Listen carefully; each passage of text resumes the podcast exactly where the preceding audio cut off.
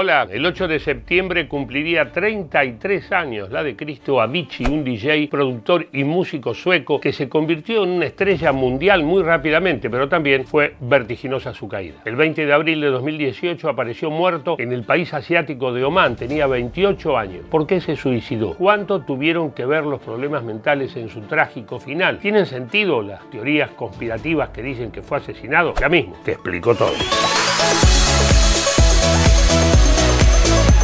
Bergling, más conocido como Avicii, empezó a tocar música solo en su habitación cuando tenía 8 años y a los 16 ya era un profesional que publicaba remixes en foros de música electrónica, algo que al toque le dio la posibilidad de firmar su primer contrato discográfico. En 2011 ya era mundialmente famoso gracias a su tema Levels.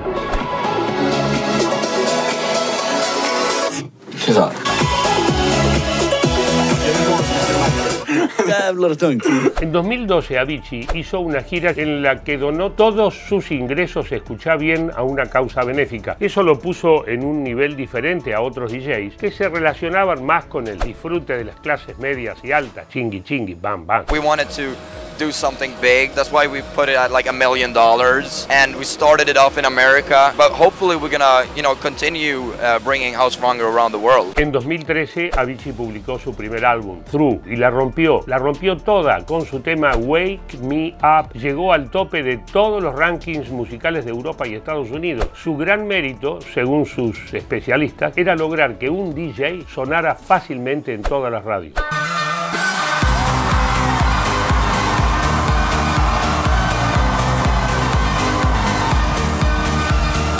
Pero todo ese gran éxito de Avicii duró poco. En el año 2016 tuvo que suspender una gira por China por estrés. Empezó por tener problemas de salud, tanto físicos como mentales. La cosa mm, mm, no venía bien. It got to a point where it's too much. I know that he's been going through a lot with his health. people's perception of who Avicii is.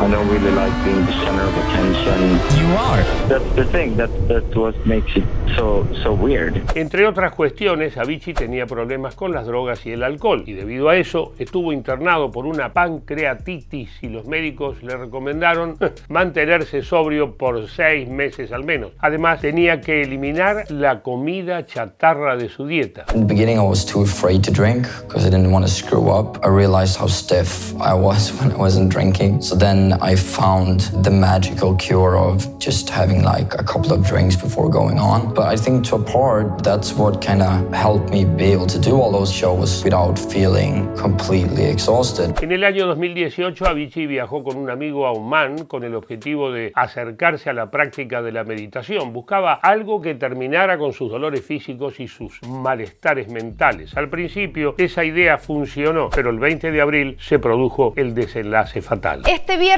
el DJ sueco Avicii, uno de los exponentes más populares de la música electrónica, fue encontrado muerto en Omán, en el suroeste de Asia. Avicii murió cerca de la ciudad de Mascate, en Omán. Tenía 28 años.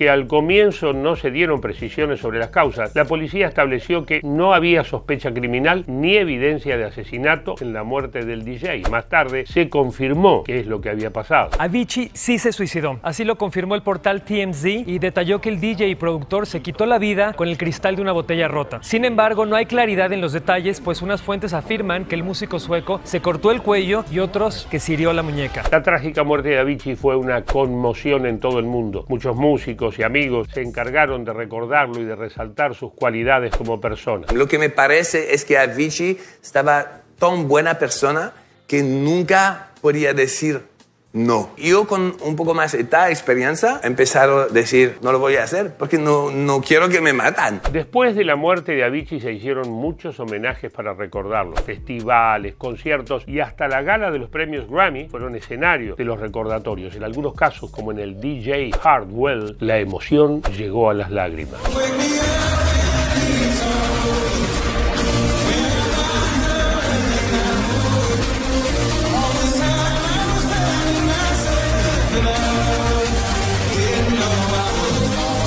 Meses después de la muerte de Avicii, su padre, Klaas Bergling, hizo algunas declaraciones acerca de la salud mental de su hijo en los últimos años. Su relato fue conmovedor. The suicide came as a shock to all of us. We thought that he was really on, on a better way. You've said you had difficulty with that word at first, suicide. Yes, to pronounce it is also to admit that you're part of this destiny, so to say. No todo fue emoción después de la muerte de Avicii. En el año 2020, Anonymous, el famoso grupo de hackers conocido por filtrar información, incluyó al DJ sueco en una lista de músicos que podrían haber sido asesinados. ¿Por qué? Por contar con información valiosa sobre poderosos personajes de la política y del sector privado. ¿Qué onda? ¿Es solo una teoría conspirativa o hay algo de cierto? ¿Alguna pista? Se dijo que Avicii podría haber tenido información relacionada con los crímenes de abuso de los que Jeffrey Epstein fue acusado. Una de las teorías fue, por ejemplo, el videoclip For a Better Day, en donde un grupo de abusadores era perseguido por unos activistas. Tim Bergling, más conocido como Avicii, un DJ que rompió todos los moldes y que no pudo soportar la presión del éxito. El legado de Avicii todavía es difícil de dimensionar. Se convirtió en profesional siendo muy joven y su vida tuvo un ritmo quizá demasiado vertiginoso. Murió a los 28 años y el 8 de septiembre estaría cumpliendo 33. Salud, Avicii, Amici.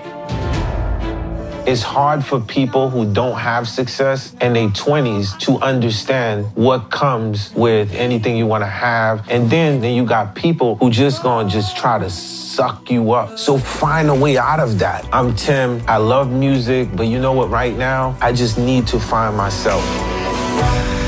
Fish in the sea. ¿Te gustó el informe? Dale, seguí nuestro canal en Spotify y conectate con todos nuestros informes.